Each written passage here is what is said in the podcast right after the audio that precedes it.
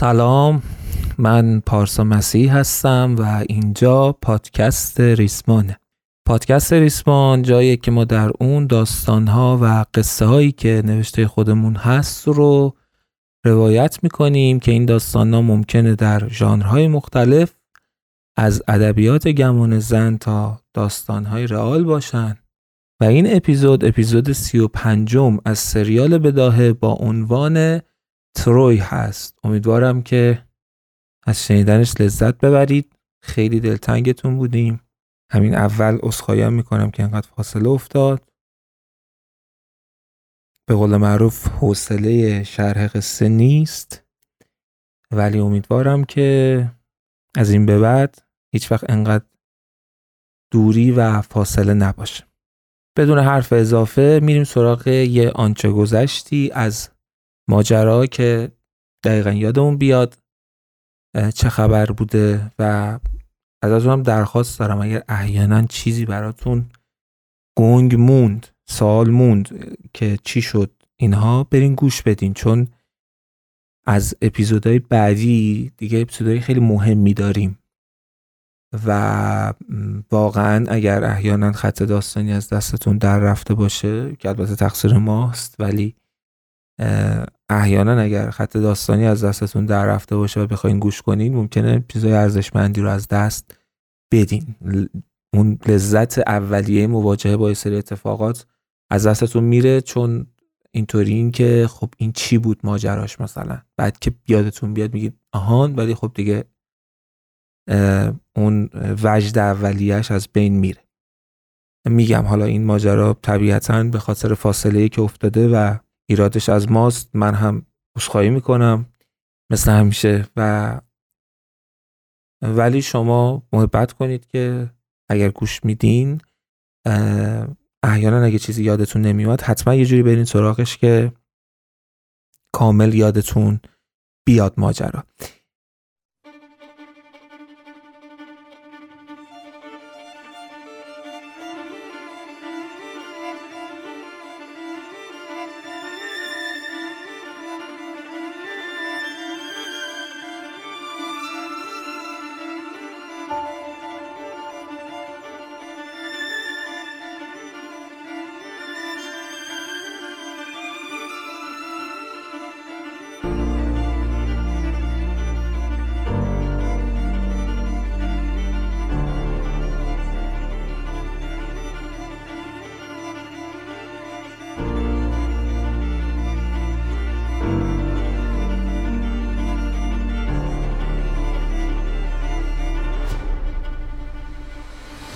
اگر بخوام یه جوری چند قسمت اخیر رو خلاصه بگم که یادتون بیاد چهار تا خط کلی رو باید یه مروری بکنیم. خط اول این بود که امید رفت پیش حامد. امید یادمونه کی بود دیگه؟ اولین عشق همتا. همون کسی که اصلا اینجوری باز شد همتا گیره. جاوید کمپانی و دستگاهاش و قصه سیو احساس و دستگاه اسکن احساس بیفته. حامد کی بود؟ اون پلیسه بود که شک کرده بود به قصه جاوید کمپانی و بعد سر قصه سایه و ارشیا و اینها خط گرفته بود بعد رسیده بود به یک سرنخهایی و یه تایمی هم کلکل کرد با روزا و اینها. و اگر یادتون باشه یه جایی شروع کرد به افشاگری و ویدیو پخش کردن و اینها که روزا وارد یه بازی شد باهاش و لزوم مچش رو خوابوند. بعد دیگه مجبور شد فرار کنه. رفت توی بیابون و کاروانسرا و اینا. شروع کرد به زندگی کردن. که حالا امید رفت پیش حامد. بعد از اینکه امید فکر می‌کرد که همتا کشته شده توی سیاه چاله رفت پیش حامد که بتونه یه کاری بکنه. دیگه نمی‌تونه تحمل کنه. این اتفاقات رو بعد فهمیدیم که امید با جاوید کمپانی همکاری می‌کرده. ریه رفته بوده کارمند اونجا شده بوده و بعد حامد بهش میگه که چه بکنه چه نکنه. نقشه می‌کشن با هم که امید یه سری اطلاعات از جاوید کمپانی بدزده و بعدش یه کاری بکنه که خودش رو بندازن توی سیاه چاله تا بره پیش آرمین و سهراب. و این کار رو می‌کنن. یه سری اطلاعات مهمم امید میرسونه به حامد خودش هم میفته توی سیاه چاله. بعدش امید دیگه میره توی سیاه چاله و بعد از یه سری استکاک هایی میپیونده به گروه سهراب و آرمین و اینها. بعد سهراب نقشه قیامش رو براش توضیح میده. بهتره بگم براشون برای امید و آرمین. و یادتون باشه تکنیکی به کار می‌بره اینکه احساس انگیزه انتقام سهراب نسبت به جاوید کمپانی و به بقیه برده ها هم بتابونن تا بتونن قیام رو عملی کنن. بعد تو قدم اول میرن ساختمون تحقیقات رو آتیش می‌زنن. بعد به بخش غربی که حدودا 40 نفر سرباز توش بوده حمله می‌کنن. بعد بیمسونگینا میان. بعد اونجا سهراب می‌فهمیم که اصلا کلا این نقشه فریبی داشته و یه کار دیگه ای کرده بوده و بیمسونگ و یارانش رو هم فریب داده. بعد بیمسونگ رو با یه خنجر می‌کشه سهراب و شادی می‌کنن و اینها. منوچهر اون کسی که با امید افتاده بود به سیاه چاله و کینه داشت از امید اونم حضور داشت اون صحنه یادتون باشه و از اون محلکه فرار می‌کنه منوچهر. بعد سهراب و باقی برده ها به سمت شرق سیاه چاله رفتن و رسیدن به اون بند مخفی که می‌گفتن نویسنده ای که مبدع جاوید کمپانی اونجا گیر افتاده. توی اون بند مخفی همتا رو پیدا می‌کنن که زنده بوده. بعد توی صحنه همتا امید رو نادیده گرفت و به آغوش سهراب رفت. بعد همتا سهراب رو برد پیش اون نویسنده توی اون بند مخفی سیاه چاله که زندانی شده بود. و بعد سهراب فهمید که سیاوش همون کیهانی بوده که توی نوجوانی باش آشنا شده بوده. و کیهان همون کسیه که سهراب تمام مدت داشته دنبالش میگشته. بعد از این ماجرا سیاوش و سهراب با هم قیام رو داخل سیاهچاله رهبری می‌کنن اما در نهایت این قیام توسط معاون روزا که همون سعید یا دوست قدیمی سهراب بود سرکوب شد. این پس اولین چیزی که می‌خواستیم بگیم. حالا خط دوم چی بود؟ بحث جریان رابطه سعید و روزا بود که ما تو اپیزود قبلی پرداختیم کلا به این ماجرا که یک افشای رازی هم برای ما داشت گره گشایی برای ما داشت. با گذشته روزا اول آشنا شدیم کامل که فهمیدیم پدر مادر چه کسایی بودن و چه دشمنانی داشتن و چی کار می‌کردن و اینا و چطور شده بود که روزا از اون کشور خارج شده بود و تونسته بود یه زندگی جدیدی رو بسازه و چی شده بود؟ اصلا اومده بود سمت تجارت پتنت ها و اختراع ها و اینها. بعد رفتیم سراغ سعید گذشته سعید رو گفتیم بعد فهمیدیم که سعید در از دوست سیاوش بوده و به سیاوش گفته بود که بره در مورد روزا تحقیق کنه و قبل از معاملهشون قبل از قراردادشون سر دستگاه اسکن احساس ازش اطلاعاتی به دست بیاره از روزا. اما طی جریاناتی سعید عاشق روزا میشه و اونها با هم رابطه عاشقانه ای رو برقرار می‌کنن. بعدش فهمیدیم که روزا هیچی از کارش به سعید نگفته بود اینکه جاوید کمپانی چیه و چی کار داره می‌کنه و این چی کار هستنش و اینا. اصلا هیچ صحبتی روزا با سعید نکرده بود در این باره با اینکه خب با هم تو رابطه بودن. اما توی یک زمانی توی رستورانی با هم قرار گذاشته بودن. روزا دید که سعید روبرا نیست و حالش خوب نیست و اینا. بعدم فهمید که دلیل این حال بدش یعنی سعید بهش گفتش که دلیل حال بدش مرتبط با یه از دوستاش به اسمای سهراب و آرمین و همتاست. که گیر افتادن و با جاوید کمپانی مشکل داشتن و اینا که بعدا فهمیدیم این کارا رو سعید از قصد کرده بوده نقشه سعید بوده. بعد روزا یه مدتی فکر کرد و بعد یه روزی سعید صدا کرد و همه چیز براش گفت. گفتش که اصلا چی کار حسنه گفتش که اصلا من رئیس جاوید کمپانی و چی شده و چی نشده و دوستاتم گیر ما الان. و در نهایت ازش خواست که انتخاب بکنه که چی کار می‌خواد بکنه. اگر می‌خواد با دوستاش باشه اوکیه ولی اگر روزا رو انتخاب می‌کنه بعد یه جورایی بیخیال دوستاش بشه و البته که روزا بهش چیز مهم پیشنهاد داد که بیاد سمت دوم جاوید کمپانی یعنی معاون خودش رو بگیره. و سعید هم یه جورایی این انتخاب رو داشت رفت در کنار روزا قرار گرفت. اما فهمیدیم که در درونش دچار احساسات متناقض بوده مدام و وقتی در انتهای قصه قیام سهراب و بردای دیگه روبرو میشه با سهراب و بعدش هم با سیاوش انگار روانش انگار درونش ترک برمیداره و یه جورایی تصمیم می‌گیره که یه ذره از اون فضا خودش رو دور کنه نمی‌تونه روزا رو رها کنه. اما اونی هم که جلوی دوستاش ایستاده نیست این رو می‌فهمه و حالش بد شده. و به حال بدی رسیده سعید. ما این رو الان از سعید داریم. این هم خط دوم. حالا بریم سراغ خط سوم. یه ماجرای دیگه که اتفاق افتاد تو این چند قسمت اخیر این بود که سهراب و روزا بعد از ماجرای قیام یه دیداری داشتن. اونجا فهمیدیم که سهراب تونست با یه بهانه هایی ذهن روزا رو یکم توجیه کنه که به یه اهدافی قیام رو راه انداخته. چه اهدافی؟ این مرتبط می‌شد به قبلتر. اون موقعی که روزا می‌خواست همتا رو بکشه سهراب رفت پیشش که آقا تو هر چی بگی قبول فقط همتا رو نکش که اونجا روزا بهش گفته بود آقا اگه بتونی راز جاوید کمپانی دستگاه ها رو کشف کنی که اون نویسنده گذاشته یعنی سیاوش من نجاتتون میدم. بهش وقت داده بود یه ددلاین تعریف کرده بود و سهراب بهش گفتش که آقا این قیامه تو این بازی من بود که برسم به این رازه. و با این کارش سهراب تونسته بود ذهن روزا رو درگیر کنه. روزا تا حدودی پذیرفته بود این حرف رو. اما روزا به تصمیمم نرسید که چه بکنه یا چه نکنه. فعلا گفتش که ببرینش توی انفرادی تا ببینه که چه تصمیمی می‌گیره. مسئله چهارم مربوط بود به طرف دیگه ای داستان یعنی ماجرای حامد.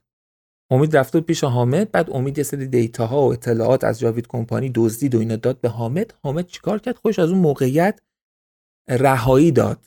ما حالا قصهش رو نشنیم ولی با نتیجهش مواجه شدیم فهمیدیم که حامد دیگه اصلا از اون فضای بد در اومده و تو جامعه اتفاقا وجهی پیدا کرده و تونسته به اون اطلاعاتی که داشته ثابت کنه رئیس جاوید کمپانی دروغ می‌گفته و برگشته به سازمانش حتی ترفیع درجه گرفته با اون جوونی سرهنگ شده. امکانات در اختیارش گذاشتن. چرا؟ چون فشار افکار عمومی زیاد شده بود و نمی‌تونستن دیگه کتمان کنن این ماجرا رو. حواست یه برنامه تلویزیونی بودیم که داشتن با حامد مصاحبه می‌کردن که تلفنش زنگ خورد سرگرد فروتن بهش گزارش میده درباره قصه ای که مدت ها بود تو ذهن حامد قوتور بود. ماجرای همسر سهراب ماعده مسئله بود که حامد بهش مشکوک شده بود و این پرونده قصد رو گرفته بود توی دستش و می‌خواست سر نخاش رو بگیر و بره به نتیجه برسه. چرا که احساس می‌کرد می‌تونه پازل های جاوید کمپانی رو از این طریق حل بکنه.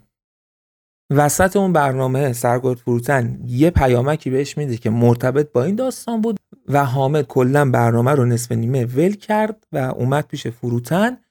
در نهایت حامد به فروتن گفت بشین که بریم به سمت ایل رستین.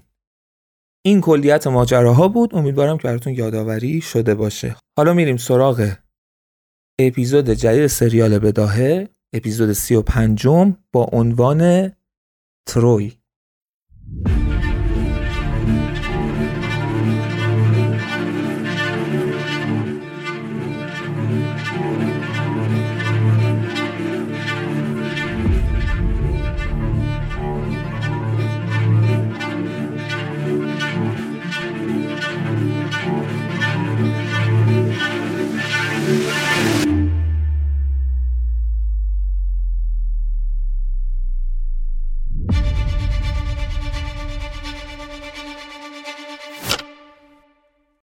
روایت اول حامد حامد و دستیارش سربان فروتن توی جاده بودن. فروتن پشت فرمون ماشین سفید رنگشون بود و حامد خیره به بیابونهای اطراف. فروتن پرسید که فکر می‌کنی به جایی هم برسی؟ حامد جواب دادش که وقتی تو مسیری حتما می‌رسی. نرسیدن برای وقتی که از جا تکون نمی‌خوری. فروتن گفتش که ولی جایی که می‌خوایم بریم خیلی برام گنگه خیلی برام عجیبه. حامد گفت که منم همینطور. ماشین تو دل جاده پرپیچ و خم فلات مرکزی به مسیر خودش ادامه می‌داد تا جایی که نزدیک شدن به حوالی ایل رستین. فروتن رو به حامد گفتش که داریم نزدیک میشیم. کجا برم دقیقا؟ حامد گفتش که برو به نزدیکترین شهرشون می‌خوام برم به پاسگاه پلیس ساعتی بعد ماشین سفید رنگ حامد دم ایستگاه پاسگاه پلیس نزدیکترین شهر به محل ایل رستین پارک شد. حامد و فروتن داخل دفتر رئیس پاسگاه نشستن. حامد نگاهی به فروتن انداخت و فروتن از توی کیفش پوشه‌ای در آورد و به دست حامد داد. حامد در پوشه رو باز کرد و عکس ماعده رو بیرون آورد و گذاشت روی میز. اون وقت رو به رئیس پاسکا پرسید اینو می‌شناسی؟ رئیس پاسکا که اسمش سروان قنبری بود جواب داد نه. حامد نگاه ریزبینانه کرد و گفتش که مطمئنی؟ قنبری جواب داد که بله قربان مطمئنم. حامد دوباره از توی پوشه عکس دیگه رو در آورد و گذاشت روی میز. عکس سهراب بود. بعد گفتش که این چی؟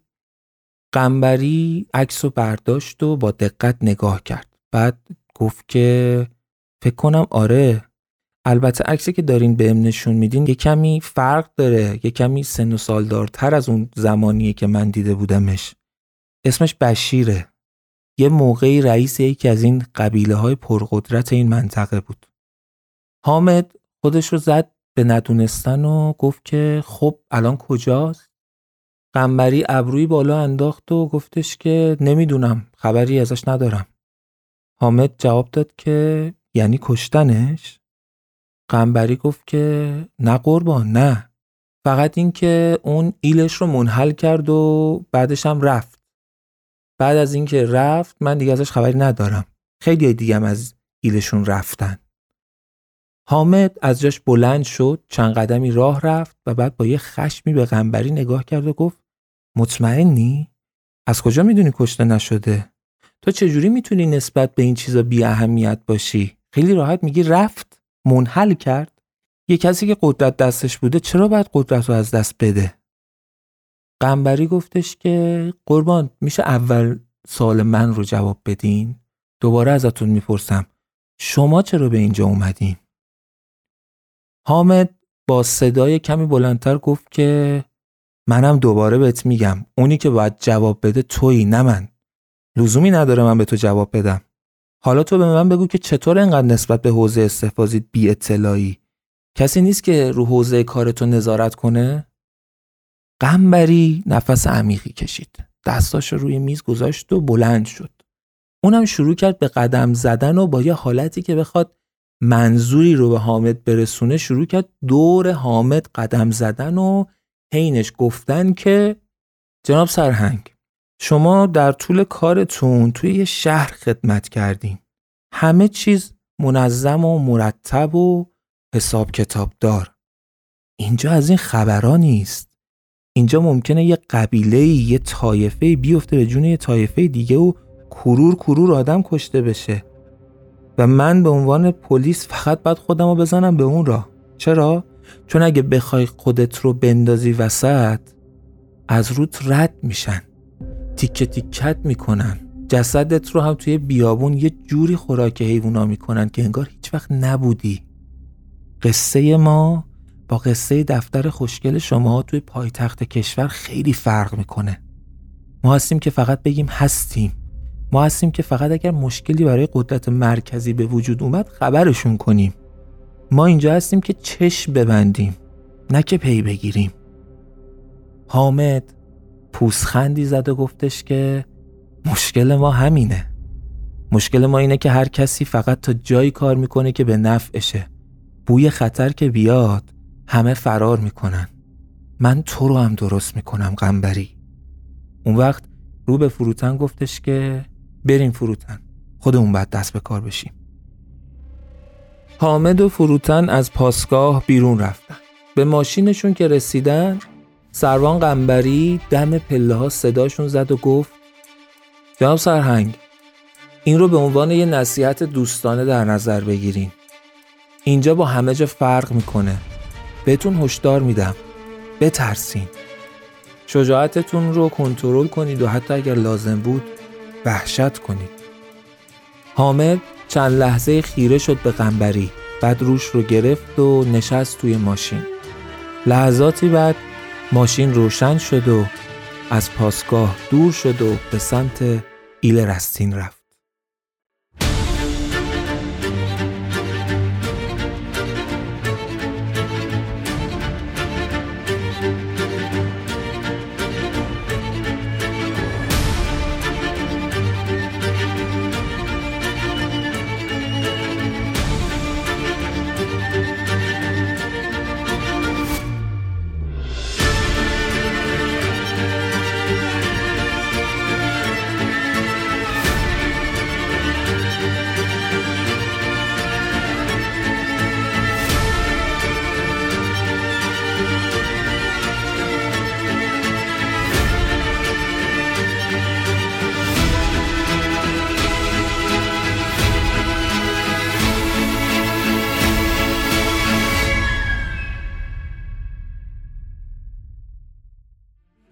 حامد و فروتن توی ماشین بودن فروتن توی سکوت داشت رانندگی می‌کرد که یه دفعه با خنده گفت جواب سرهنگ من از حرفاش ترسیدم آه. شما چی؟ حامد نگاه در صفی بهش کرد و گفت تو چجوری پلیس شدی؟ فروتن کمی خودش رو جمع جور کرد و گفتش که نه جناب سرهنگ اشتباه نشه منم کم تو زندگیم تو موقعیت خطر قرار نگرفتم بعد یه دفعه دستش رو گذاشت کنار پهلوش و پیراهنش رو داد بالا و گفت ببینین تیرم خوردم. حامد از این حرکت فروتن خندش گرفت و گفت مراقب با چیزای دیگه نخوری. فروتن خودش رو جمع جور کرد و گفتش که می‌خوام بگم که منم کم خطر رو تجربه نکردم. منم آدم نترسیم. شما هم خودت می‌دونی ولی حرفای این قنبری یه جوری بود که آدم میترسید دیگه. حامد خواست جواب فروتن رو بده که یهو توجهش به اون سمت جاده یعنی سمتی که فروتن نشسته بود به یه دشتی جلب شد. یه دفعه فروتن گفت نگه دار نگه دار. فروتنم سری زد کنار. حامد از ماشین پیاده شد رفت اون طرف جاده نگاهی به دشت بزرگی روبروش بود انداخت. خم شد و خاکش رو برداشت. همینطور نگاه کرد به ساقه ها و برگ های که اونجا بودن. فروتن اومد کنارش. به حامد گفتش که جناب سرهنگ چی شده؟ حامد گفتش که این دشت آتیش گرفته؟ فروتن با خنده گفتش که این چیزا طبیعیه طبیعت دیگه جناب سرهنگ با شهر فرق می‌کنه از این اتفاقات زیاد میفته اینجا حامد دوباره یه نگاه عاقلا در صفیح به فروتن انداخت و گفتش که هر چیز غیرعادی باید یه سرنخ باشه برات. باید دنبالش رو بگیری. اگر رسیدی به اینکه طبیعت و طبیعیه اون وقت ولش می‌کنی. بیا بریم. فروتن دستی به موهاش کشید و گفتش که درست میگین جناب سرهنگ اسخایی می‌کنم. فروتن و حامد راه افتادن وسط اون دشت. همینطور پیش می‌رفتن که تقریبا وسط های اون دشت حامد ایستاد. عمیق نفس می‌کشید انگار که می‌خواست تمام بوها رو به مشامش ببره. دستاشو گذاشته بود پشت کمرش و مدام دوروبر رو نگاه می‌کرد. به یه نقطه ای سمت و سوی غروب آفتاب خیره شده بود. با تکون دادن سرش قطره های عرق روی چین و چروک های پیشونیش برق می‌زد. رو کرد به فروتن و گفت یه چیزی اینجا غیر عادیه فروتن پرسید که چی؟ حامد گفتش که بالاخره می‌فهمیم. و راه افتاد به سمت ماشین. فروتن دنبالش به سمت ماشین رفت. توی جاده راه افتادن. کمی جلوتر یه تک خونه خشتی رو دیدن. حامد به فروتن گفتش که نگه دار. فروتن دوباره ترمز زد و هر دو از ماشین پیاده شدن. قبل از اینکه قدمی بردارن به سمت اون خونه یه دفعه دیدن که یه نفر با یه اسلحه شکاری روبروشون فریاد زد که همونجا وایسین. بروتن و حامد سر جاشون ایستادن. اون آدم فریاد کشید. دستاتون رو ببرین بالا. فروتن به حامد نگاه کرد. حامد سر تکون داد و دستاشو برد بالا. فروتن هم همین کارو کرد. اون وقت اون یارو فریاد زد که شماها کی هستین؟ اینجا چی کار دارین؟ فروتن داد زد که ما پلیسیم. حامد با خشم نگاهی به فروتن کرد و داد زد. من اسمم حامده. ما اینجا قریبیم. پلیس هم هستیم. اما نیاز به کمک داریم. و بعد بلندتر گفتش که اجازه بده حسن نیتم رو بهت ثابت کنم. اون مرد گفتش که چطوری؟ حامد دست برد پشتش و اسلحهش رو بیرون آورد و پرت کرد روی زمین. فروتن خواست اعتراض کنه که حامد بهش گفت که فروتن همین کارو بکن. فروتن هم با ترس همین کارو انجام داد. اون مرد اومد نزدیک. گشتشون حسابی. بعد گفتش که برای چی اومدین حامد جواب داد که برو توی ماشین. یه کیف هست توی صندوق عقب. یه پوشه توشه. پوشه رو باز کن. داخلش دوتا عکس هست. اونها رو ببین. می‌فهمی. مرد فریاد کشید که ستار بیا بیرون. حامد و فروتن تازه فهمیدن که از یه جای دیگه ای هم تحت هدف اسلحه پسر اون مرد بودن. ستار بیرون اومد و به سمتشون رفت. اون مرد به ستار گفت که برو توی ماشینشون و اون پوشه رو از توی کیفشون در بیار و ببین چی توشه. ستار رفت سمت ماشین کیف رو باز کرد. پوشه رو در آورد و یه دفعه گفت عکس بشیرخانه اون مرد اسلحه‌شو یه دفعه گذاشت رو پیشونی حامد و گفت تو با بشیر چه کار داری؟ حامد جواب داد من پلیسم خیلی وقته که از بشیر خبری نیست می‌خوام اطلاعات جمع کنم تا بتونم کمکش کنم اون مرد گفتش که یعنی دوستشی؟ حامد جواب داد آره یه جورایی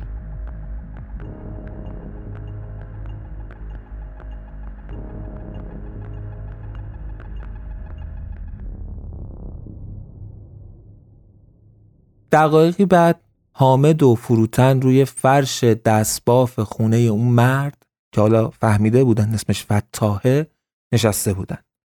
فتاح دو تا کاسه شیر داغ براشون آورد و گفت بازم ازتون معذرت می‌خوام. چاره ای نداریم. برای امنیتمون مجبوریم که از خودمون مراقبت کنیم. حامد جواب داد که درک می‌کنم. فتاح گفتش که خب چه کمکی از ما ساخته است؟ حامد گفتش که برام از بشیر بگین. فتاح جواب داد که این آدم همه چی تموم بود. هم مردم رو دوست داشت هم قدرتمند بود هم با فکر بود هم عاقل بود هم به فکر خودش نبود. فروتن پرسید که چرا همچین آدمی باید یه ایل رو منحل کنه؟ فتاح چوپوقش رو روشن کرد و شروع کرد به دود کردن و گفتش که والا درباره این حرف زیاده. اونایی که مخالفش بودن میگن سحر و جادوش کردن. اما یه سریا هم میگن که یه دوستی پیدا کرد که برد شهر. علم یادش داد دنیای بزرگتر رو نشونش داد.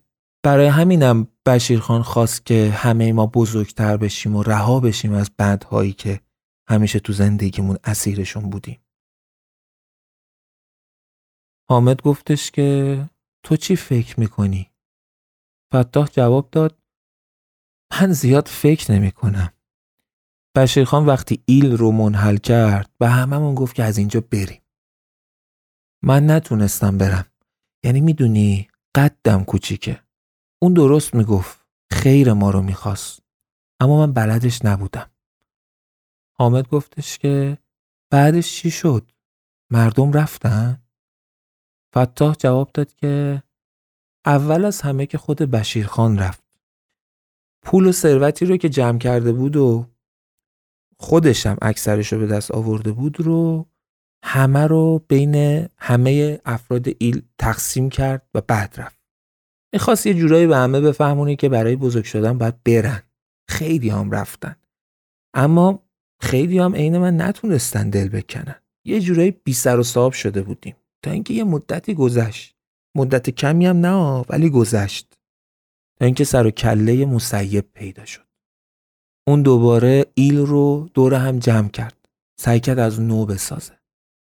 حامد پرسید که مسیب کیه؟ فتا جواب داد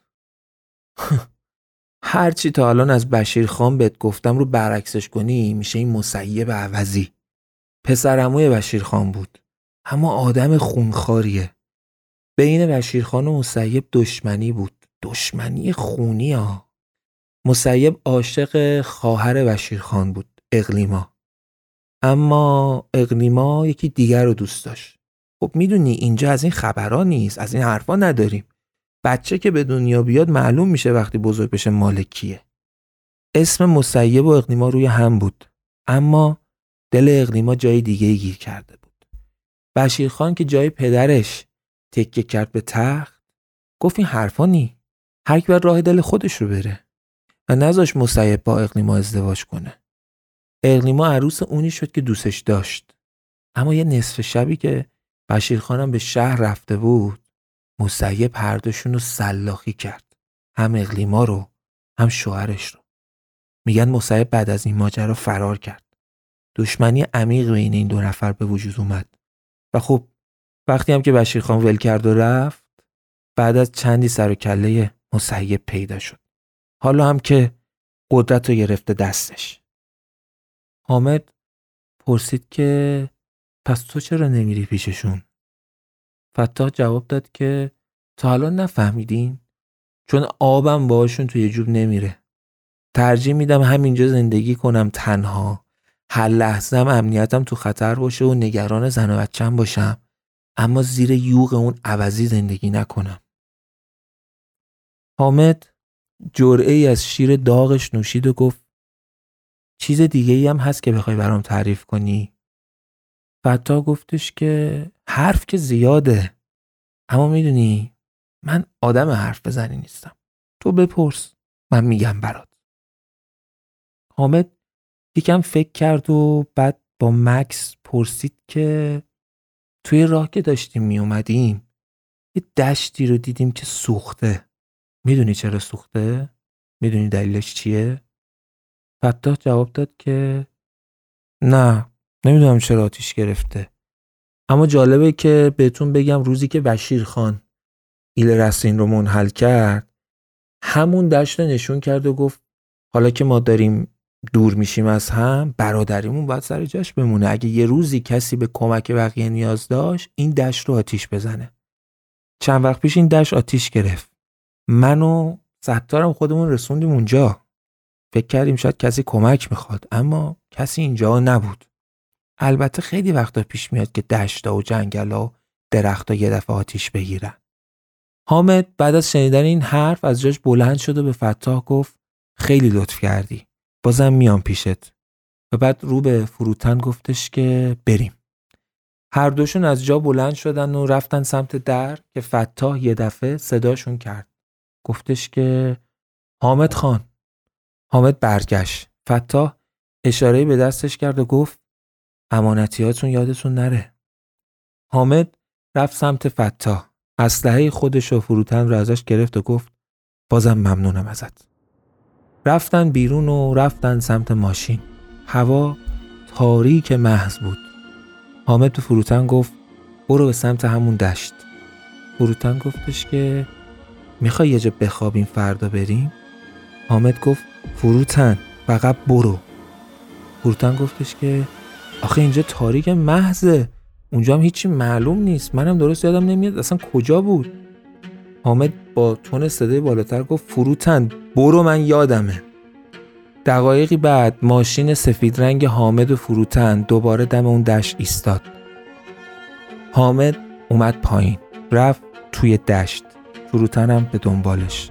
حامد دستش رو برد توی خاک اوورد بالا و نگاهش کرد و خاک رو ریخت. دوباره حامد دستش رو بود توی خاک و نگاهش کرد و ریختش روی زمین. فروتن گفتش که میشه به منم بگی چی شده؟ حامد گفتش که حالا دیگه مطمئن شدم که یه جوری سهراب و ماعده با هم ارتباط گرفته بودن و با هم حرف زدن. سهراب به ماعده گفته بوده که بیاد این دشت رو آتیش بزنه. ماعده هم اومده. اینجا یه اتفاقی افتاده. باید بریم سراغ مسیب جواب سوالمون اونجاست.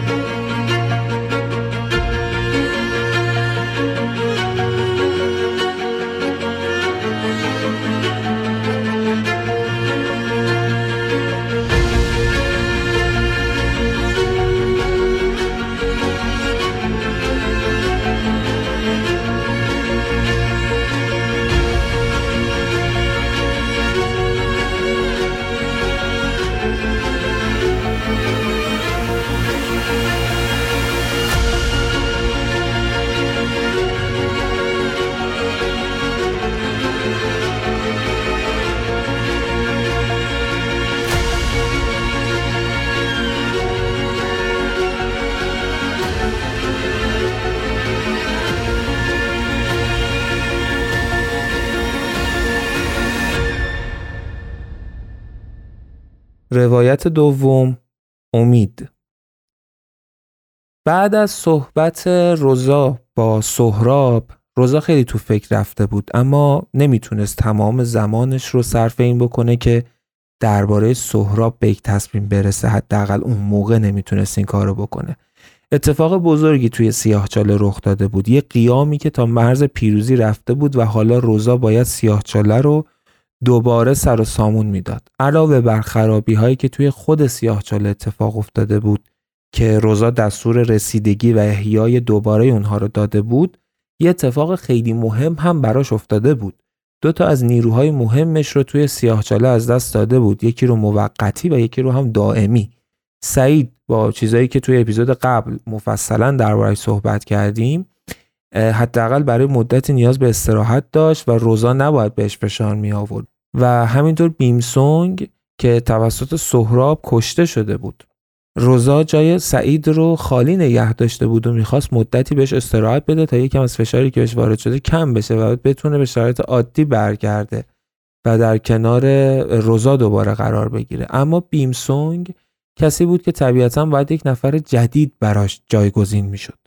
روزا برای اینکه بتونه اوضاع رو زودتر سر و سامون بده جلسه با پروانه ترتیب داد. پروانه ای که او هم به خاطر مسائلی که از سمت حامد ایجاد شده بود در کنار روزا از سیاه جاله دور شده بود و در زمان نبودش این اتفاقات افتاده بود. روزا مسائل رو با پروانه در میون گذاشت. پروانه هم گفتش که اتفاقا خودش هم ذهنش درگیر این بوده که حالا باید چیکار کنن و چه کسی رو جایگزین بیمسونگ کنن. اولین سوالی که روزا از پروانه پرسید این بود که خودت نمی‌تونی این کار رو هم انجام بدی؟ که پروانه جواب داده بودش که تونستنش که می‌تونم اما خب طبیعتا بهتره روی همون سیستمی که شما به درستی طراحی کرده بودین بریم جلو و اگر احیانا مطمئن شدیم که کسی رو برای جایگزینیش نداریم سراغ این گزینه بریم.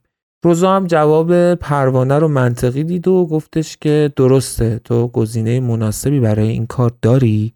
پروانه کمی فکر کرد و گفتش که بله مایکل. یکی از بردهایی که همیشه تلاشش این بوده که به ما اثبات کنه می‌تونه از برده بودن خارج بشه و توی تیم ما باشه. کسی بود که سودای آزادی توی سرش نبود اصلا فقط سودای به قدرت رسیدن در جاوید کمپانی توی سرش بود. حتی شنیدم یک بار به یکی از دوستاش گفته که حتی اگر روزی از اینجا آزاد بشه سعی می‌کنه توی دنیای آزاد به جاوید کمپانی بیاد و اینجا رشد کنه.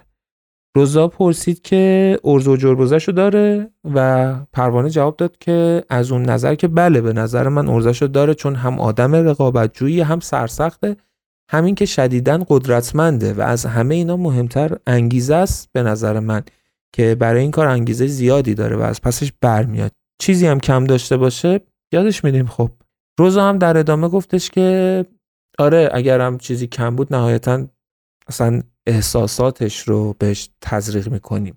پروندهش رو بده به من ببینم. پروانه همونجا تبلتش رو در آورد چند باری صفحه تبلت رو لمس کرد و بعد به روزا گفت که براتون ارسال کردم. روزا هم تبلتش رو در آورد یه بار صفحش رو لمس کرد و چند لحظه رو مشغول مطالعه شد. بعدش سرش رو بلند کرد و به پروانه گفتش که باش صحبت کن. سعی کن چند باری توی فضای آزمایشی قرارش بدی و اگر جواب مثبت گرفتی جایگزینش کن. فقط از خطراتش هم بهش بگو بهش بگو که اگر از پس کار بر نیاد چه تبعاتی منتظرشه. پروانه هم سری به تایید تکون داد و گفت حتما اگر نکته دیگه ای نیست مرخص شم اما روزا گفتش که چرا یه چیز دیگه هم هست. پروانه جواب داد که جونم چی؟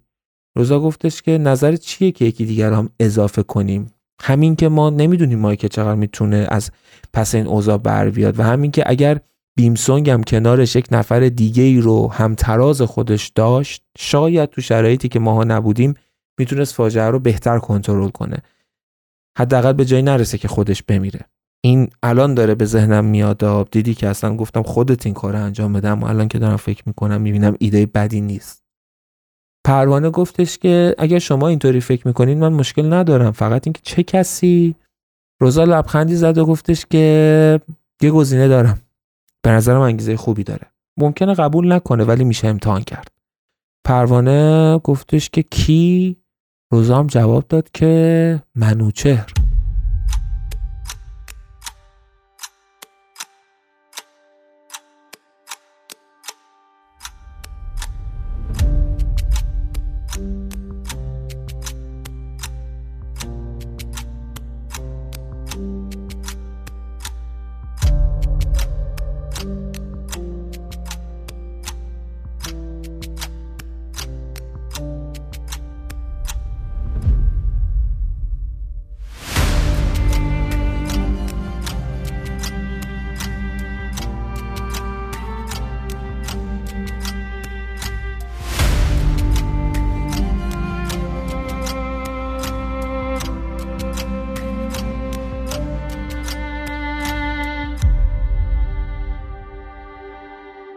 منوچر توی اتاق مدیر سیاهچاله روبروی روزا نشسته بود؟ کمی از فضایی که توش قرار گرفته بود ترسیده بود و تعجب کرده بود و نمی‌دونست که چی انتظارش رو می‌کشه.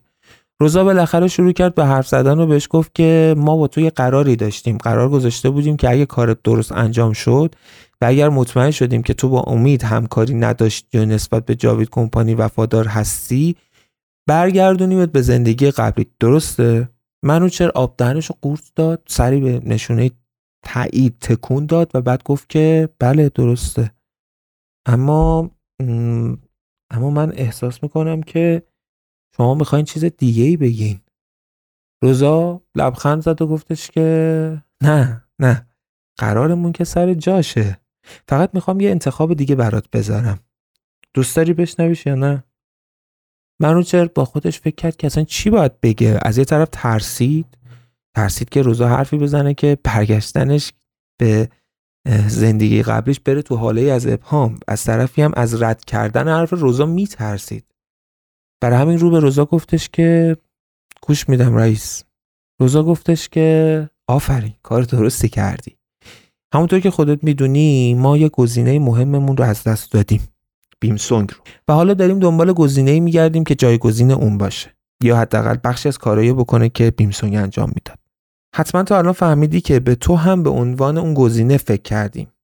تا آدم وفاداری بودی و این برای ما مهمه و همینطور تو آدم باهوشی بودی و این هم برامون مهمه. درسته که تو بازی هوش از قیام کننده ها و سهراب شکست خوردی اما همینقدر که هوشیار بودی برای من خیلی مهمه. تو حواست به چیزایی بوده که مهمترین آدمای من بهشون نبوده. پس حداقل حواس جمعی و هوشت سر جاشه. من می‌خوام به تو پیشنهاد بدم که تو این سمت رو بگیری. می‌دونم که الان داری به این فکر می‌کنی که اگر این سمت رو قبول کنی چه اتفاقی میفته آیا می‌تونی خانوادت رو ببینی یا نه؟ که خب جوابش معلومه. نه. هیچکس هیچکس بجز من و معاونم و رئیس سیاهچاله یا از این سیاهچاله نباید خبردار بشه و ندیده باشدش یا اینکه نباید بیاد یا اگر دید و اومد و خواست بره یه راه داره. اونم مردنه. پس تو باید از زندگی قبلیت بگذری و با یه زندگی جدید خوب بگیری. زندگی جدیدی که حتما متفاوت با چیزیه که تا الان به عنوان برده اینجا داشتی. همه چیز در اختیارته. همه چیز. پول قدرت عیش و نوش همه چی. درسته که دنیای بیرون رو نداری. اما تو فقط بخشی از سیاهچاله رو دیدی که برای برده هاست. بخشی از سیاهچاله رو که برای ارباب ها هست رو هنوز ندیدی. تو مثل پادشاه میشی که توی قطعی از زمینی که متراژش مهم نیست داره زندگی می‌کنه. بیرون از اونجا هم نمیره. چرا؟ چون همه چیزو داره و تا آخر عمرش پادشاهی می‌کنه. آره می‌تونی هم برگردی به زندگی بزرگتر اما مثل یه مورچه باشی. مورچه ای که همش میترسه زیر دست و پای آدم های بزرگتر از خودش له نشه. اگر انتخابت این بود که سمت بیمسونگ رو بگیری حتما بهت اطلاعات بیشتری میدیم. مطمئن باش که خوشحال خواهی بود از انتخابت. اما اگر انتخاب کنی که برگردی و نیای خب من چیز بیشتری نمی‌تونم بهت بگم. یه چیزی رو هم باید بدونی. شاید بخوای به حساب تهدید بذاریش اما من فقط دارم واقعیت رو بهت میگم. یادت به چی گفتم؟ گفتم کسایی که سیاهچاله رو دیدن اگه قرار باشه از اینجا برن بیرون باید بمیرن. خب این تناقض داره با اون وعده اولی که به تو دادیم. این یعنی اینکه هیچ کس از اینجا زنده بیرون نمیره. یعنی ما به دروغ گفتیم. نه منو چر. ما به راست گفتیم. از اینجا زنده میری بیرون اما یادت باشه زندگیت فقط شکلش مثل قبل میشه. تو هیچ وقت مثل قبل نمی‌تونی زندگی کنی. چون همیشه و هر لحظه توی خصوصی ترین شرایطت هم تحت نظری. چرا؟ چون اگه قرار باشه چیزی بگی یا چیزی یادت بیاد که نباید بیاد اونجاست که شامل قاعده اصلی ما میشی و میمیری. همه اینها رو حساب کتاب کن انتخاب کن و به من بگو که پیش ما میمونی یا برمیگردی به زندگی قبلیت. پیش خانوادت. بچه هات و البته یکی از شعبات مرکزی جاوید کمپانی توی اون دفترهای خوشگل و لاکچری. منوچهر شک شده بود. لحظه نفسش بند اومد اصلا. رفت توی فکر ترسیده بود. اما یه چیزی رو توی دلش مطمئن بود. اینکه انتخابش چیه؟ انتخاب منوچهر از اولش هم معلوم بود. برای همین با ترس و لرز گفت برای من افتخاریه که شما به همچین پیشنهادی میدین. برای مثلا خیلی ارزشمنده که رئیس جاوید کمپانی به من میگه بیام و اینجا بمونم. حتی می‌تونم بگم آرزون بوده که یکی از جایگاه های مهم بهم پیشنهاد بشه. چون شما می‌دونید دیگه بهتون ثابت شده که من چقدر جاوید کمپانی رو دوست دارم. اما اجازه بدید بگم که با تمام عشقم با تمام علاقه که به جاوید کمپانی دارم تمام عشق منو تمام قلب من برای خانوادمه من نمی‌تونم دور از اونو زندگی کنم. روزا پرید وسط حرف منوچه رو گفتش که وایستا وایستا قبل از اینکه بقیه حرفت رو بگی اجازه بده که یه سه چیزا رو بهت بگم. اولا که یه راههایی هست که جواش معلومه البته. اینکه خانوادت رو بیاری اینجا. من به تو گفتم تو پادشاهی می‌کنی اینجا درسته؟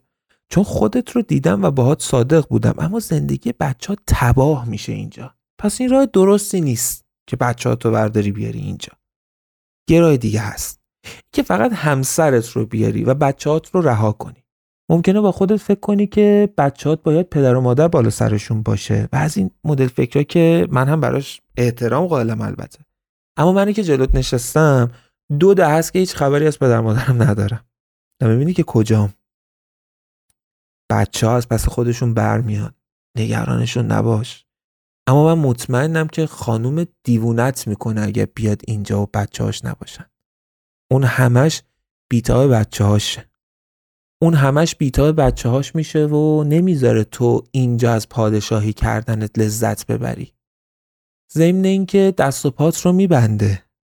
وقتی حرم سرای بزرگ داری ملکه می‌خوای چی کار؟ منوچر آب دهنش رو داد و گفت رئیس شما هم حرفایی رو زدین که حرفای من بود. یعنی یه راهی رو پیشنهاد دادین که خودتون ردش کردین. روزا لبخند زد و گفت که نه سب نکردی. حرفم ادامه داشت. من می‌خواستم تمام راههایی که وجود داره رو برای تو بگم. این راه به این دلیل حذفه به این دلایلی که گفتم حذفه. اما یه چیزی می‌خوام بهت بگم که شاید برای تلخ باشه ولی مجبورم بگم. تو علاقه داری به خانوادت. فکر می‌کنی اونا چقدر به تو علاقه داشته باشن؟ منوچه گفتش که من مطمئنم که اونا عاشق منن. من بیتابی اونا رو موقعی که فکر می‌کردن من مردم دیدم. روزا بلند قهقهی زد و گفتش که شنیدی میگن خاک سرده؟ خاک سرده دیگه. ببین در مورد بچه ها اول بگم بعد میرم سراغ اصل مطلب بچه ها خیلی زود میرن پی کارشون. دنبال سرنوشت خودشون. زیاد براشون دل نسوزون. اما همسرت که می‌دونم عشق عجیبی بینتون بوده. بد نیست که بدونی اوضاعش چطور میگذره دیگه مگه نه؟ بعدش روزا دستش آورد بالا و به سمت LCD بزرگی که روی یکی از دیوارا بود بشکنی زد. تصویری اون وقت از معاشقه یک جوان با همسر منوچهر پخش شد. تو کسری از ثانیه تو کسری از ثانیه چشمای منوچهر سرخ خون شد. از جاش بلند شد و فریاد می‌کشید که دروغه اینا دروغه. و بعد نیروهای امنیتی اومدن داخل اتاق و منوچهر رو گرفتن. چون اصلا داشت عصبی می‌شد. ممکن بود کار غیر منطقی یا غیر اقلانی بکنه. روزا رو به منوچهر گفتش که سه روز وقت داری فکر کنی. آره شادم دارم به دروغ میگم. لزومش رو نمی‌فهمم که چرا من باید به تو دروغ بگم. من فقط واقعیت ها رو گفتم بهت. اگر نه از اینجا میری بیرون به خیال اینکه می‌خوای بری برگردی به زندگی عادی قبلیت و حالا باید با چیزای جدید مواجه بشی. البته اگر این چیزها از اون موقعی که تو بودی نبوده باشه. اون وقت روزا با فریاد بلندی گفتش که ببریدش و نیروهای امنیتی منوچه رو از اون اتاق بردن بیرون. پروانه اومد داخل و رو به روزا گفتش که نمی‌دونستم این ماجرا رو. کاش بهش نگفته بود دیوونه میشه. روزا لبخندی زد و گفتش که بالاخره که چی؟ باید بتونه راحت تصمیمش رو بگیره مگه نه؟ بعدش هم اینا واقعی نبود. الان اتفاق نمیفته ولی بعدا چرا؟ پروانه ماتش برد. بعد گفتش که پس اینا رو از کجا آوردی؟ روزا خندید و گفتش که تو مگه نمی‌دونی کار من سرمایه گذاری رو اختراعات جدیده از دیپ فیک چیزی نمی‌دونی؟ اگه نمی‌دونی بخون ازش قبل از اینکه پروانه جوابی بده روزا به پروانه گفتش که بشین و بعد از اینکه پروانه نشست روزا ادامه داد که یه مسئله دیگه ای تو قیام اتفاق افتاده چرا تو الان بهش رسیدگی نکردی؟ پروانه گفتش که چه اتفاقی؟ روزا گفتش که امید اون پسره که جدید اومده و عاشق این دختر همتا بوده. اون هنوز تو همون بندیه که سیاوش اونجاست. اون رو انتقالش بدیم به بند اصلی. بیارینش تو بند عمومی. پروانه از این دستور اطاعت کرد و گفت سریع انجامش میدم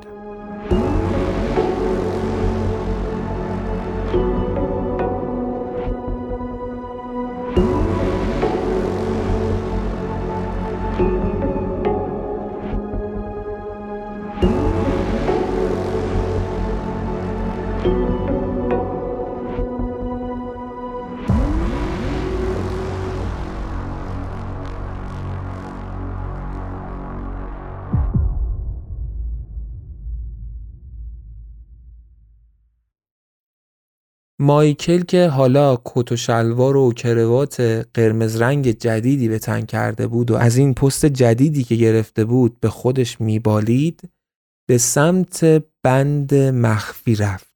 در رو باز کرد و پایین رفت تا به سلول امید رسید. امید تو حال قدم زدن و راه رفتن و فکر کردن داخل سلولش بود. مایکل در اونجا رو باز کرد و بهش گفت بیا بیرون. امید رو از بند مخفی بیرون آورد. دستاش رو باز کرد و بردش به سمت بند عمومی. امید وقتی روی تختش دراز کشید هزاران فکر توی سرش گذشت و البته مهمترین فکری که توی سرش مدام در حال چرخش بود سهراب و همتا بودن.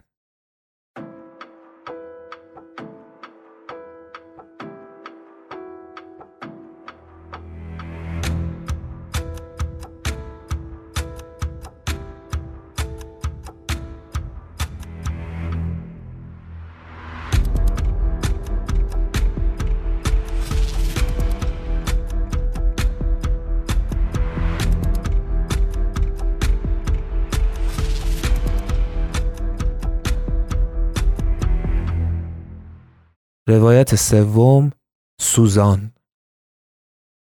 می‌خوایم یه کوچولو در مورد آدمی صحبت کنیم که توی دنیای قصهمون بوده اما تا به حال چیزی ازش نشنیدیم. اسمش سوزان بود.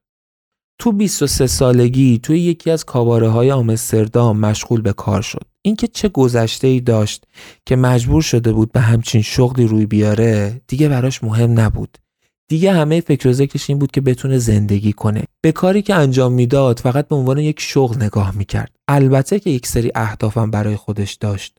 هدفش این بود که انقدر پول جمع کنه تا بتونه یک کار مناسبی رو برای خودش راه بندازه و زندگیش رو از نو شروع کنه. وقتی تصمیمش برای کار تو کاباره قطعی شد فکر می‌کرد که خیلی زود می‌تونه پول روی پول بذاره و از اون وضعیت خلاص بشه. اما وقتی وارد شد تازه به این فکر کرد که اگر اینطور بود آدم های دیگه ای که قبلا توی شرایط اون بودن هم باید خیلی زود از اون فضا خلاص می شدن. پس از این خبرها نبود. ناامید شده بود و افسرده. توی کارش هم مدام آسیب می‌دید. کم با های عوضی روبرو نمی‌شد. اما یواش یواش یاد گرفت که چطور از پس خودش بر بیاد تا سوار همه اتفاقات اتاقهای قرمز رنگ بشه. این وسط ها یه چیزی رو هم فهمید. اینکه اگر می‌خواد به اون هدفی که توی ذهنش بوده برسه یه راه داره.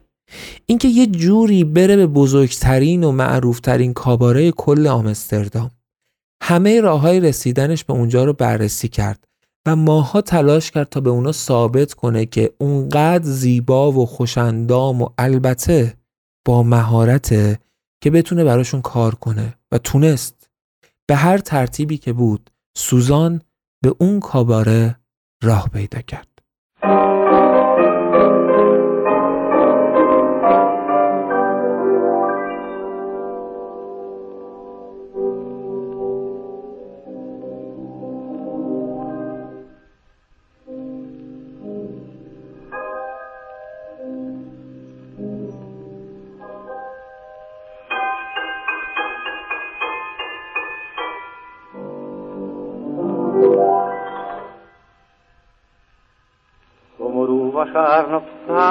Fehér virággal. Kedvesem, templomi imádon. Álmokat kergető vasárnap délelő. Bánatom hintaja nélküled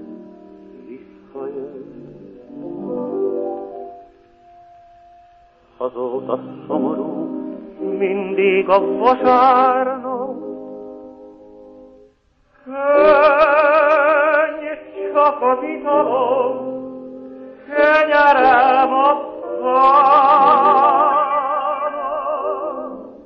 سوزان اونجا می‌تونست به هدفش برسه.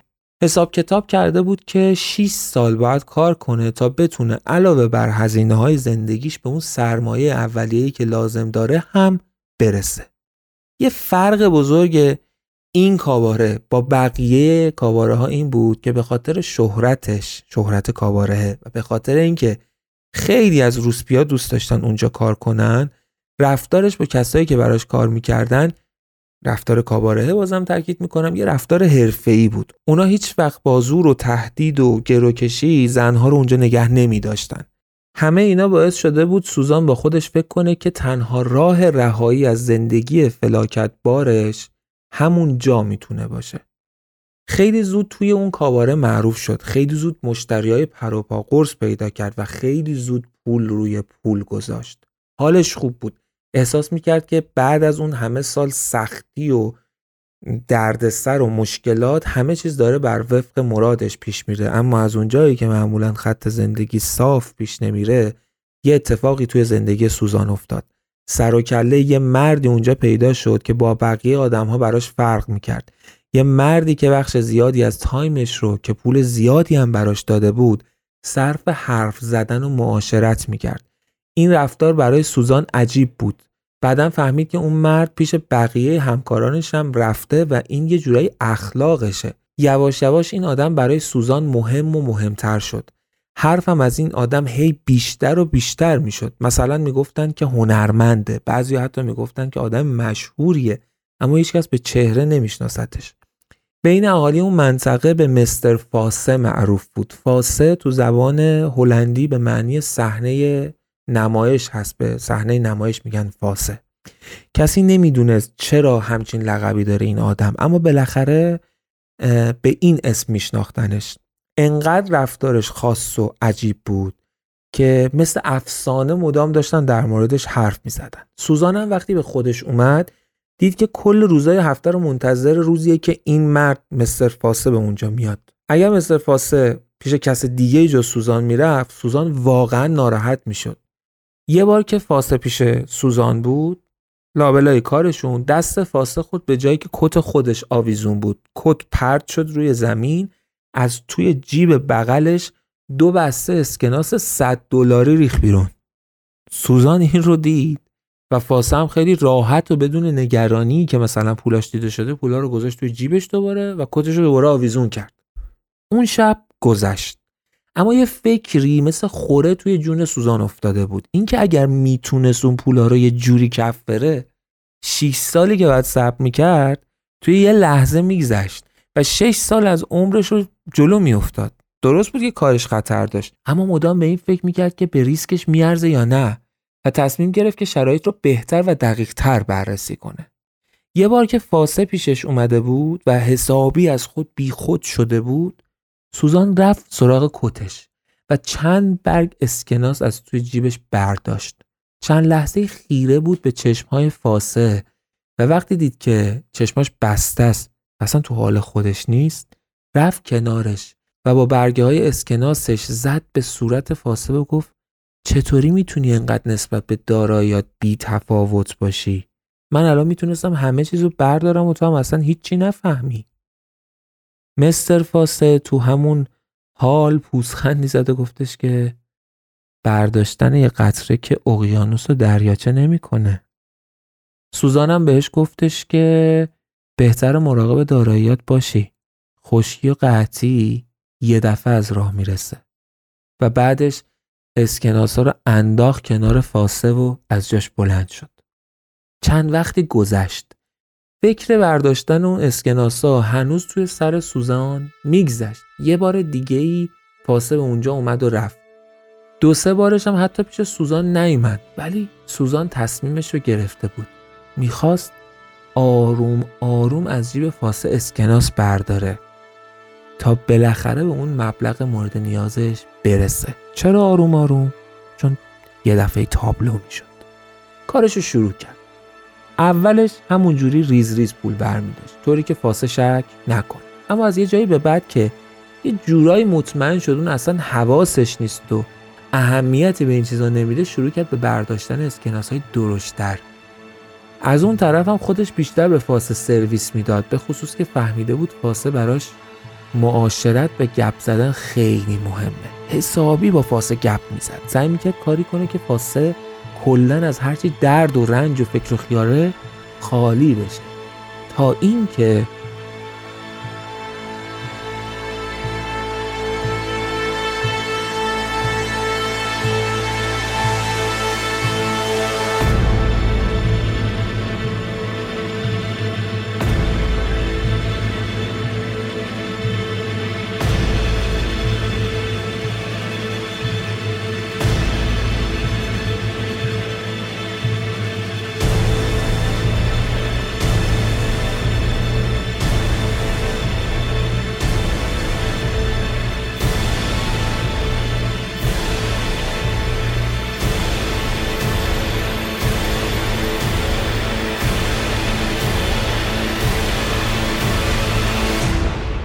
یه روز حدود 700 دلار از اون اسکناسا برداشت. سوزان تا اون موقع ده هزار دلار از پولای فاسه رو برداشته بود. عددم عدد درشتی شده بود. ذوق داشت. چون دیگه داشت نزدیک میشه به روزی که بتونه بره سراغ زندگی که دوست داره. همون موقع هم می‌تونست این کارو کنه. اما دقیقا همون روز یه دفعه دید که فاسه رفت سراغ کیفش و یه دفعه از توی کیفش یه اسلحه در آورد اسلحه رو گرفت رو به سمت سوزان و سوزان ماتش برد. فاسه یهو فریاد کشید دزد کثیف ده هزار تا تا الان ازم بردی نه؟ فکر کردی حالیم نیست؟ بهت میفهمونم کی اینجا احمقه و کی باهوش.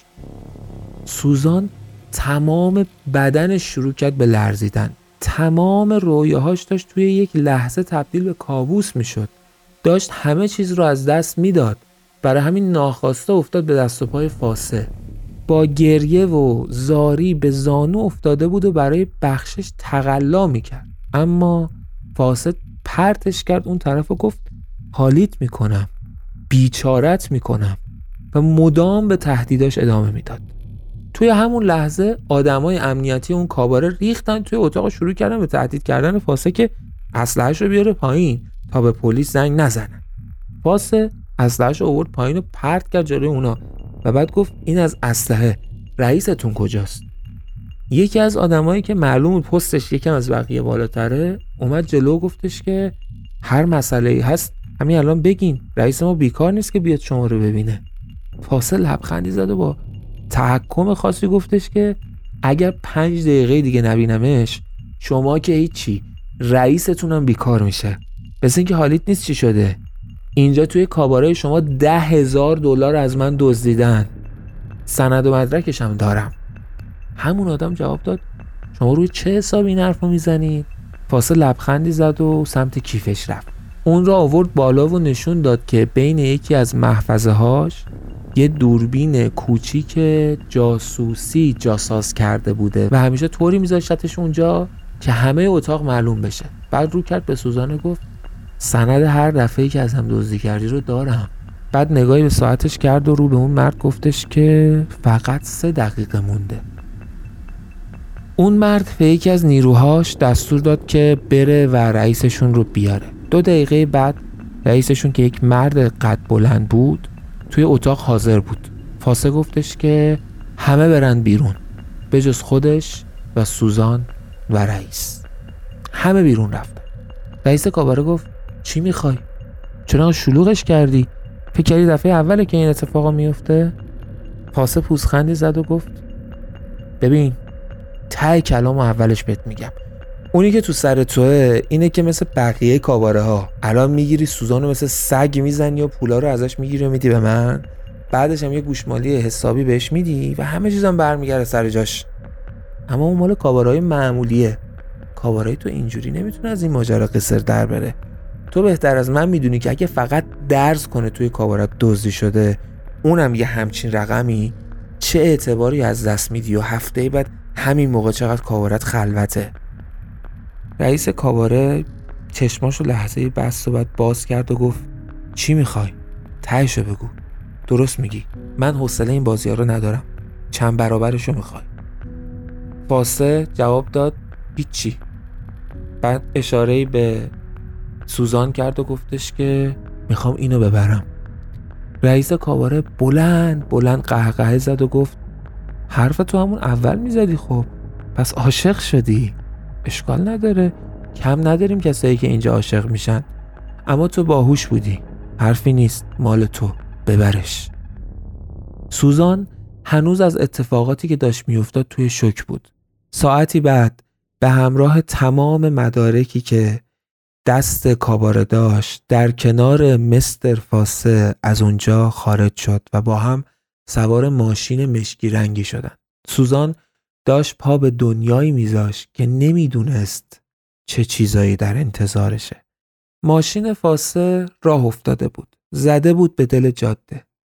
ریتم برخورد قطره های بارون با بدنه ماشین موزیک ملایمی تو فضا پخش می‌کرد. یه موزیک عاشقانه هم توی ماشین تو حال پخش بود.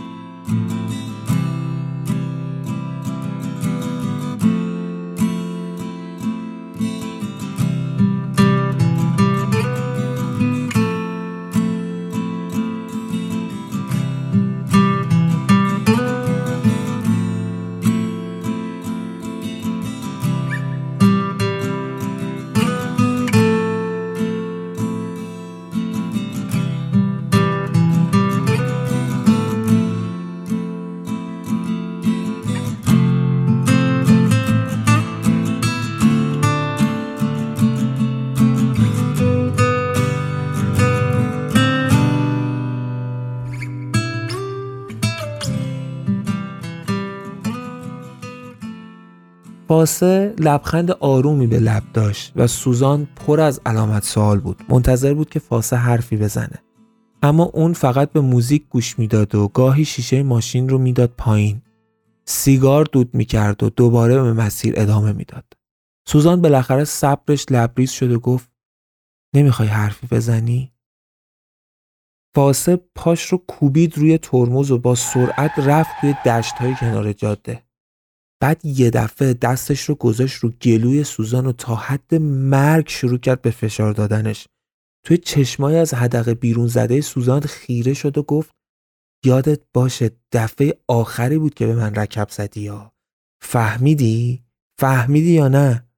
سوزان که نمی‌تونست کلمه حرف بزنه پلکهاش رو چند بار به معنی تایید حرفای فاسه باز و بسته کرد دستش رو انداخته بود دور مچ دستای فاسه که گلوش رو رها کنه. فاسه بالاخره اون رو رها کرد و هلش داد به سمت شیشه. سر سوزان محکم به شیشه ماشین خورد و از گوشه راست پیشونیش خون به راه افتاد. فاسه شیشه ماشین رو داد پایین. سیگاری آتیش کرد. بعد رو به سوزان گفتش که فکر کردی من عاشقت شدم احمق؟ آره فکر کردی میام همچین جای عاشق میشم بعد نجاتت میدم میبرمت بیرون. نه خواب دیدم برات. خوشم اومد ازت. نه از خودتا برای یه کاری دنبال آدم بودم. برای اون کار خوشم اومد ازت. دو تا انتخاب داری. یا همین الان میمیری یا میری به زندگی که من برات خوابش رو دیدم. سوزان با چشمای وحشت زده فاسه رو نگاه کرد. رد خون ابروش رو شکافته بود و حالا به بالای لبهاش رسیده بود فاسه گفت پول می‌خواستی برای چی؟ سوزان سکوت کرد فاسه فریاد کشید گفتم پول می‌خواستی برای چی؟ سوزان با لرز و وحشت و صدایی که با زور به گوش می‌رسید گفت می‌خواستم خودم از اون کسافت بکشم بیرون برنامه ریزی کرده بودم. اما توی عوضی با اون پولات وسوسم کردی. همش نقشت بود. دنبال چی بودی؟ من فقط می‌خواستم یه زندگی آروم داشته باشم. زندگی سالم. خواستم گذشتم رو پاک کنم. اما توی عوضی کسافت زدی به همش. واسه کام عمیقی از سیگارش گرفت و گفت این سال رو نپرسیدم که اذیتت کنم. پرسیدم که بهت بفهمونم اوضاعت اونقدرم بد نیست. فقط کافیه که بچه بازی در نیاری یا به حرفام خوب گوش بدی. سوزان سکوت کرده بود و فاسه شروع کرد به توضیح دادن. دنیایی که تا الان توش بودی رو باید فراموش کنی. همه چیش رو. انگار که از اول توی دنیای دیگه ای متولد شدی. یه جهان دیگه. یه جای بزرگ با قوانین خاص خودش. چی به تو می‌رسه؟ سوالت احتمالا یه زندگی آروم. دیگه نه نیاز به پول داری نه نیاز به این کارها. راحت زندگیت رو می‌کنی. البته که طبق قوانین اونجا. پول خوبی هم گیرت میاد اما پول باید همونجا خرج کنی. چون دیگه قرار نیست دنیای بیرون رو ببینی. این دست توی که فکر کنی توی یه زندانی یا توی یه جهان تازه. من میگم جهان. چون اونقدر بزرگ و پرماجرا هست که باور کنی داری میری به یه دنیای دیگه. کارت هم اصلا سخت نیست. همون کاریه که به خوبی بلدی انجامش بدی. همون کاری که با خود من هزاران بار انجامش دادی. معاشرت کردن. حرف زدن. سوزان گفتش که من حرفاتو نمی‌فهمم. درست بهم توضیح بده. مستر فاسه جواب داد. به وقتش همه چیز رو می‌فهمی. و بعد خم شد به سمت سوزان. در داشبورد رو باز کرد. یه اسپری از داخلش در آورد و بعد درش رو بست. رو کرد به سمت صورت سرخ و زخمی سوزان و گفت احتمالا زندگی قبلیتم دیگه یادت نمیاد. دارم به این فکر می‌کنم که تو شبیه چه فیلمی هستی؟ تروی. تروی انتخاب خوبیه.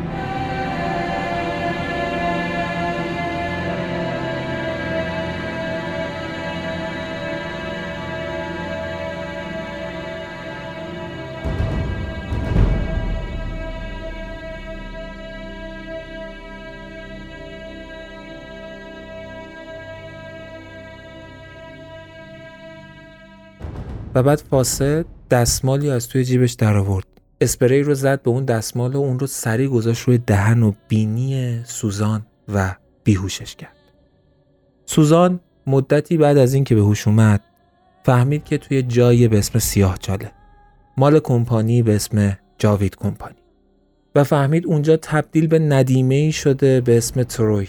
همه اون رو به اسم این فیلم می‌شناسن. فهمید کسای دیگه هم مثل خودش اونجا به عنوان ندیمه کار می‌کنن. که هر کدوم اسم یک فیلم روشونه. همه قصه های مشابه این خودش داشتن و توی اکثرشون فاسه نقش مهمی رو برای جذبشون داشته. فاسه ای که دیگه هیچ وقت اونجا ندیدش. خیلی طول کشید تا خودش رو با اونجا وفق بده اما بالاخره شرایط رو پذیرفت و سعی کرد زنده بمونه و زندگی کنه. اولین برده ای که قرار شد سوزان ندیمش باشه یه برده احساسی از کره بود که با یه داستان خاصی سید جاوید کمپانی شده بود. یه برده ای به اسم بیمسونگ. طبیعتا این ماجرایی که داریم تعریف می‌کنیم برای اوایل به وجود اومدن سیاه چال است دیگه. بیمسونگ مرد پررویی بود. خیلی سخت توسط نیروهای امنیتی جاوید کمپانی و مدیراش رام شد. و البته که خیلی زود جلوی ندیمش یعنی تروی شکست. چون تروی خیلی خوب یاد گرفته بود که از مردها حرف بکشه. تنها چیزی که باعث شد بیمسونگ بتونه با اونجا خودش رو وفق بده صحبت کردنش با تروی بود. اون زمان رو فقط به امید لحظه‌ای که با تروی می‌خواست صحبت کنه میگذروند.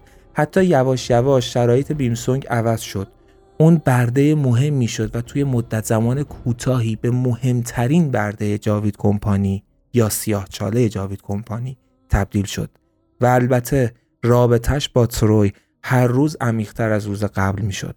از طرفی تروی هم دیگه یه جورایی داشت به بیمسونگ دل می باخت تا اینکه بیمسونگ بعد از نشون دادن ارزه خودش استعداد خودش طی تصمیم مهم و شاید تاریخی برای سیاهچاله از یه برده تبدیل به یکی از مهمترین نیروهای مدیریتی سیاهچاله شد. از اون روز به بعد شرایط تروی تغییر کرد. بیمسونگ واقعا عاشق تروی شده بود و همه جوره هوای اون رو داشت. یواش یواش زندگی داشت روی خوش به تروی نشون می‌داد و تروی توی تنهایی خودش به این فکر می‌کرد که حالا واقعا داره زندگی می‌کنه. اون داشت در کنار بیمسونگ روزگار میگذروند. روزگاری که به معنای واقعی ازش لذت می‌برد تا اینکه یه روزی توی سیاه چاله یه قیام شکل گرفت. یه قیام بزرگ از برده ها علیه سیاه چاله و جاوید کمپانی. توی اون روز برده ها هیچ کاری با ندیمه ها نداشتن. اما از اتفاقات ترسناکی که داشت اتفاق میافتاد همه ندیمه ها توی یکی از ساختمون ها کنار هم جمع شده بودن و داشتن از پنجره های بزرگ اونجا محوطه سیاهچاله رو نگاه می‌کردن و تروی به چشم لحظه ای رو که بیمسونگ و افرادش برده ها رو محاصره کردن دید و دید که چطور توی مدت زمان کوتاهی همه چیز برعکس شد و بیمسونگ یه جورایی بهش خیانت شد و در محاصره قرار گرفت و در نهایت توسط بردهی به اسم سهراب کشته شد. تروی لحظه به لحظه کشته شدن بیمسونگ رو به چشم دید. حالا مدتی از اون روزها گذشته بود. قیام برده ها شکست خورده بود. سهراب اون مرد قیام کننده توی سلول انفرادی بود و تروی با ارتباطی که میونه ندیمه های دیگه داشت تموم ماجرا رو فهمیده بود. ماجرای سهراب، ماجرای همتا، قیام، همه چیز. تروی یا همون سوزان ماجرای ما برای اولین بار توی زندگیش عشق رو تجربه کرده بود. عشقی که آدمی به اسم سهراب اون رو ازش گرفته بود و تروی نمی‌تونست نسبت به این ماجرا بی تفاوت باشه. چرا که فکر می‌کرد زندگی خودش هم با کشته شدن بیمسونگ تموم شده و هیچ وقت دیگه رنگ خوشی رو نمی‌تونه ببینه. تنها چیزی که باعث می‌شد زنده بمونه یه فکر بود. انتقام. برای همین بعد از اینکه خوب شرایط رو بررسی کرد و فکرهاش رو کرد فرصتی که می‌خواست رو به دست آورد. یه شب تو شرایط حساب شده رفت پیش امیدی که تازه از بند مخفی سابق خارج شده بود و به بند عمومی اومده بود. تروی بسته ای رو آروم داد به امید و فقط بهش گفت پنهانی بازش کن. و از اونجا رفت. امید به جای مطمئن رفت و بسته رو باز کرد. اول یه کاغذ به چشمش خورد. کاغذ رو خوند. نوشته بود می‌دونم تو هم مثل من فقط به فکر انتقامی چون خیانت دیدی. کاغذ رو کنار گذاشت. یه پارچه توی اون بسته بود. پارچه رو کنار زد. تروی یه هفتیر برای امید گذاشته بود.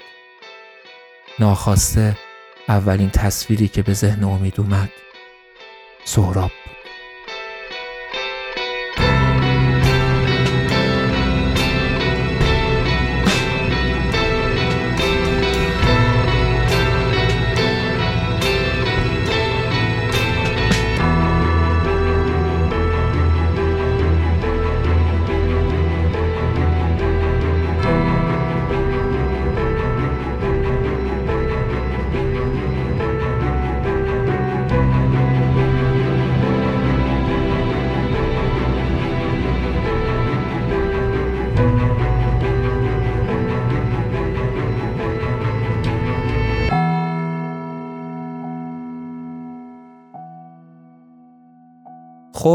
به پایان اپیزود سی و پنجم از سریال بداهه با عنوان تروی رسیدیم. امیدوارم که از شنیدنش لذت برده باشید.